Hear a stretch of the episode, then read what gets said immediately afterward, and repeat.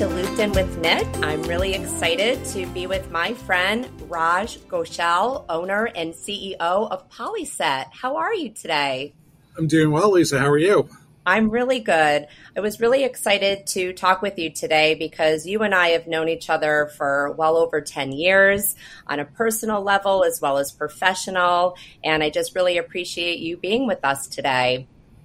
Oh, absolutely. It's, uh, it, yeah, it has been uh, pretty tremendous, you know, knowing you and, and knowing the family, um, you know, just going back literally decades and, uh, uh you know, having that really that having that first first real connection to be the, the marriage of, of one of my childhood best friends and, and, and your younger and your baby sister.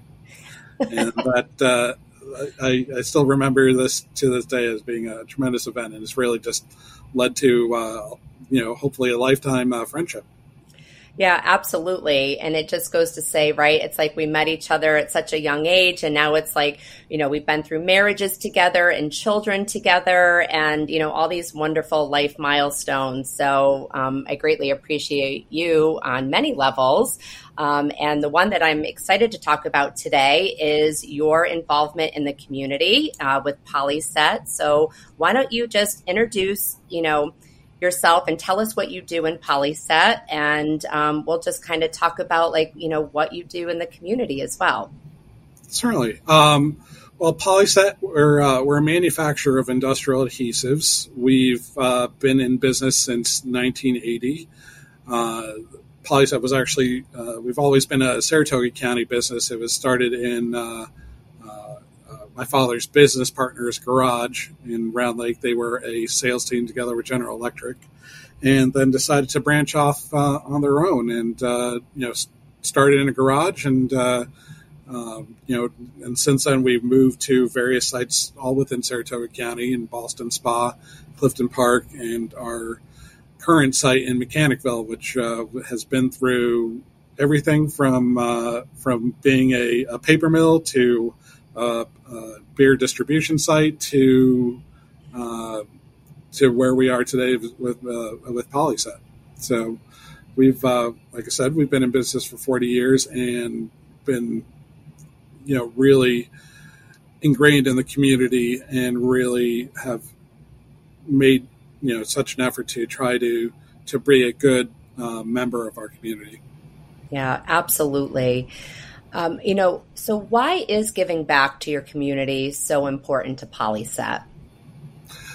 Well, it follows it follows along um, like our life experiences. Like my, I'm I'm a you know first generation son of immigrants uh, from India, and it's even though so we were, you know, my parents were were the first in their family to to come to this country, and yet they still maintain a sense of connectedness uh, in in a whole in in all areas in both uh, both their home community, but also back in, in India where they grew up. So I you know my father was involved uh, very much with education and music, and those were two of his kind of areas of focus. And uh, my brother and I have kind of carried along with, with a lot of groups that we, we support. Absolutely. And, you know, with me, you know, sitting on a few boards of some local nonprofits, we have been the receivers of your generosity, you, yours and your brothers. And, you know, you know, how do you, I mean, I know how you give, but, you know, how does Polyset like to give back? Do you do, you know, like tell us all the ways that you give back? Well, we, we certainly try to, we've been involved in and we certainly try to work with so many groups. We work with uh, a lot of, of local organizations, but also national organizations that are important to to us as, as business owners, but also to our community. We've we've been involved with uh, groups uh, such as uh, the Alzheimer's Association in northeastern New York. It's tremendously important to to uh, to I know to your family as well uh, and also to members of our community. So that's been important for us to support. Uh, but also on the local level, especially our local community center, Mechanicville Area Community Services Center. they've uh, they provide a, a, a, sundry of services to the community, and we've been proud to support them in a variety of different ways, not just monetarily, but also uh, gathering donations amongst the staff for uh, for food pantries, uh, and also back to school as we're getting into that season. Oh, yeah. Uh, back to school uh, supplies. So you know, we're very proud to, to, support that. But you know, even going back to other things such as uh, disaster recovery, uh, we've had uh, you know, unfortunately, we're dealing with so many areas of, of the country and the world are dealing with that. Uh, but we've you know have been specific in our efforts to to help out in, in relief efforts as well. Absolutely. Um, you know, in in your opinion, what are some of the challenges donors face when it comes to supporting nonprofits?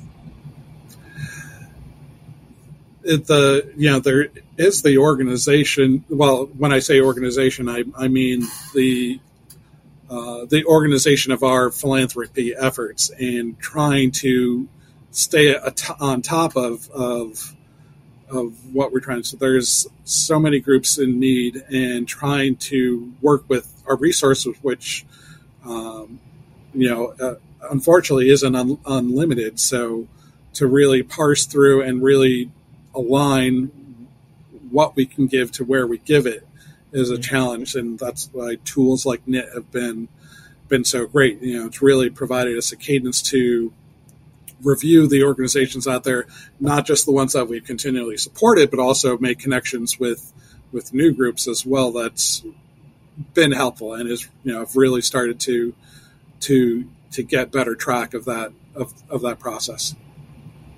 Well, thank you for saying that. Um, you know, again, you were you were very modest as you are a very generous, uh, you know, corporate donor to many nonprofits, and you know, so I guess my question is, you know, what makes you want to continue to give to organizations? Like, what, in your opinion, are the key components, you know, for a sustainable relationship between a donor and a nonprofit? Well, there's certainly clarity of purpose. You know, you definitely have to make sure that that's aligned with with with us as a as a company and our staff are aligned with. But for me personally, it's it's also that direct connection with with the leadership of, of the organization itself. Like some of the I've been, you know, lucky to to participate in programs to, to get introduced to a lot of members of the uh, the impact sector nonprofit community, and I'm amazed at some of the leadership that's out there. Um, you know, just name a few. Um, I've worked with Maggie Fronk of Wellspring uh, in in a few committees, and you know that's she's been someone that I certainly look up to. Um, others such as uh, Chris Lyons of AIM Services, uh, and uh, certainly uh, with Megan uh, and the Mechanicville Area Community Center, you know it's it's really having that connections with those lo- those executives that have been longstanding and have really been driving their group's purposes forward. And you know, supporting them is is easy because you know the people that they are. Absolutely. Um, I, I, really appreciate that insight for sure. That's super helpful. Um, you know, is there something that you would like nonprofits to do or know before connecting with you that would be helpful? Um, well, I mean, I would say that the main thing is, uh, you know, it's it's it's always a balancing act, and and it's it's always it's always a challenge. So, the the soft touch, the persistence helps. Admittedly, I I I I, I would be embarrassed to say how many unopened emails I have in my in my email inbox right now. But I do go back and try to review them on a regular basis, and and uh, you know it's it's definitely a, a, no right now or or a non-response right now doesn't mean a no later. Um, so it's just one thing I do try to do. Again, I talked about how we support groups on a regular basis, but given the the the the magnitude and the number of groups that are in need, we do, I do specifically try to uh, rotate around what what we support just to maintain those touch points with groups in the future and kind of you know work with the resources we have to just to maintain those contacts and try to support as, as many groups as we can. Yeah, absolutely. I know there's not enough, um, you know, time in the day to be able to to go through all of that, and I think that that's really helpful information for potential new nonprofits that may want to reach out to you, or for those that you have a, a relationship with already to understand. And I like how you said that. Just a no response doesn't mean no. It just means you know you're just on, you know, you're not able to, you know, communicate at this time. So I do appreciate that. So, you know, Polyset is is a well-known company in our community, and so everybody knows that name. But behind the name are the people who, you know, make your your business who it is. You, your brother. So, for people, you know, to know you, what is one thing that people would be surprised to know about you on a personal level?